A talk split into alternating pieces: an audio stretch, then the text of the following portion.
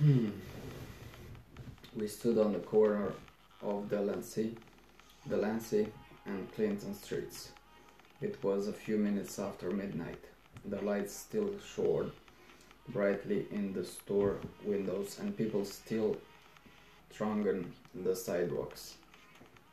Can you get home okay, Danny? Zep asked. Sure I can, I laughed. Most of the pain had gone, leaving just an itching soreness in my back and sides. Don't, don't be a, an old woman. I left him on the corner and walked down Clinton Street, heading for heading for home. I took a deep breath. It had been a close one. Mr. Pitzer had been right, though. I had been reading the papers too much. I wouldn't have. I wouldn't after this. I turned my corner and walked toward home. Toward home. A figure came out of the shadows next to my door. Danny. Spit was standing there. What do you want? I asked impatiently. I wanted to get to bed. Mr. Fields wants to see you, he answered. Tell him I can't, I said quickly, pushing him, uh, pushing past him. I'll see him. I'll see him some other time. Spit's hand caught at my arms. You better come, Danny, he said. Fields is no guy to give the brush. He might take a notion to make it tough for you. Spit's eyes were blinking rapidly, as they always did when he has he was excited. You'd better come, he repeat, repeated. I thought for a moment. Spit was right. You didn't style when Maxie Fields sent for you.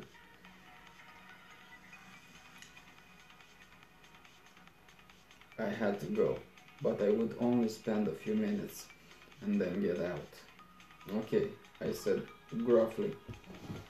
I followed Spit back around the corner at the doorway next to Phil's store. Spitz took a key out of his pocket and opened the door. I followed him into the hallway. He, he turned to me and held out the key. Go on, upstairs, he said. You know the door. I looked at the key, then at him. Ain't you coming along? He shook his head. No. He said he wanted to see you alone. Don't ring. The key'll let you in. He pressed the key quickly into my hand and vanished out into the street. I stared after him and then looked down at the key in my hand. It twinkled brightly in the hall, light. I took a deep breath and slowly began to climb the stairs. The key worked smoothly in the lock and the door swung open with hardly a sound. I stood in the doorway looking into the room. It was empty. I stepped and leaving the door open behind me. Mr. Fields, I called. I'm here, Danny Fisher. You wanted to see me? I'm here, Danny Fisher. You wanted to see me? The door on the other side of the room opened and the girl I had seen earlier in the day came out. Close the door, Danny, she said quietly. You'll wake the neighbors. Automatically, I shut the door. Where's the Mr. Fields? I asked. Spit said he wanted to see me. There was a doubting look in her eyes. Is that why you came? she asked, her disbelief echoing in her voice. I stared back at her. Then my face flushed as I remembered Fields' in invitation. That's why, I answered gruffly. Where is he? I want to see him and get home to bed. I'm dead tired. A quick smile came over her face. You sound like you mean it. Of course I mean it, I said coldly. Now take me to him, I want to get this over with. All right, she said, follow me. She led me through a small kitchen, past an open bathroom door and into a bedroom. She flicked on a light and gestured toward the bed. There he is, the great Maxie Fields in all his glory. glory. There was a raw, ranting hatred in her voice. I stared down at the bed. Fields was stretched across it, fast asleep. His shirt was open to the wrist, exposing the heavy mass of black hair on his chest. He was breathing heavily, one arm thrown across his face. There was strong reek of liquor, liquor in the room. I looked at the girl. He's out? I asked questioningly. He's out, she confirmed bitterly. The fat pig. I stepped back out of the bedroom and held the key toward her. Give him this and tell him I couldn't wait. I'll see him some other time.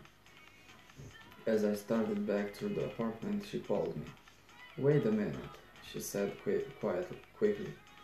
Don't go, he said for me to keep you here until he wakes up. Christ exploded. He's out for the night. I can't wait. She nodded.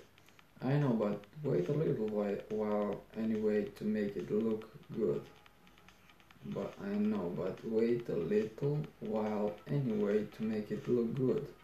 If you go right now, he'll know I didn't keep you and he'll be angry. How how he know? I asked. He's dead to the world. He'll know, she said quietly. She walked over to a window and lifted a slat of the Venetian blind. Come, come, come here, look. I looked out the window, but I didn't see anything. Over there, she said, in the doorway of the store across the street. There was a faint shadow there, and a cigarette was glowing. Just then, an automobile corn, corn, corn, turned the corner its, its headlights piercing the darkness of the doorway, and I saw Spitz standing there. I dropped the blind and turned to her. So he's watching, I said. So what? He'll tell Fields how long you stayed. What if he does? I asked impatiently. He's out anyway. I can't stay until he wakes up. I started for the door again. She caught my arms arm, a sudden fear painted on, on her face. Kid, give me a break. She pleaded, a note of desperation in her voice. Stick around a little while, make it look good. You don't know that guy inside. He'll make it rough for me if he finds out I didn't keep you at least for a little while. Her eyes were wide and frightened and her hand was trembling on my arm. I remember how sorry I had been for her when I had seen her last. Okay, I said. I'll stay. Her hand dropped quickly from my arm. Thanks, Danny, she said with relief. I sat down on the couch and leaned back against the cushions wearily. Uh, throbbing a throbbing ash came back into my body. I'm tired, I said. She came to the couch and looked down at me sympathetically. I know, Danny, she said softly. I saw the fight. Maybe I could get you some coffee. I looked up at her curiously. No thanks, I said. You, you saw it? She nodded. Maxie took me out there. There was a twinge of pain in my back and I shifted uncomfortably. What's his angle? I asked wearily. She didn't answer my question. You're tired, she said. Why don't you stretch out and make yourself comfortable? It was a good idea. My body sank into the soft down cushions and I closed my eyes for a moment. This was even softer than my bed. Living was good when you had the door, door, the money. I heard the light switch click and opened my eyes. She had turned off the ceiling light. Now only a corner lamp was glowing. She was just sitting down in a chair opposite me. holding a drink in her hand. You didn't answer my question, I asked. She lifted her glass and drank. I can't, she replied. I don't know.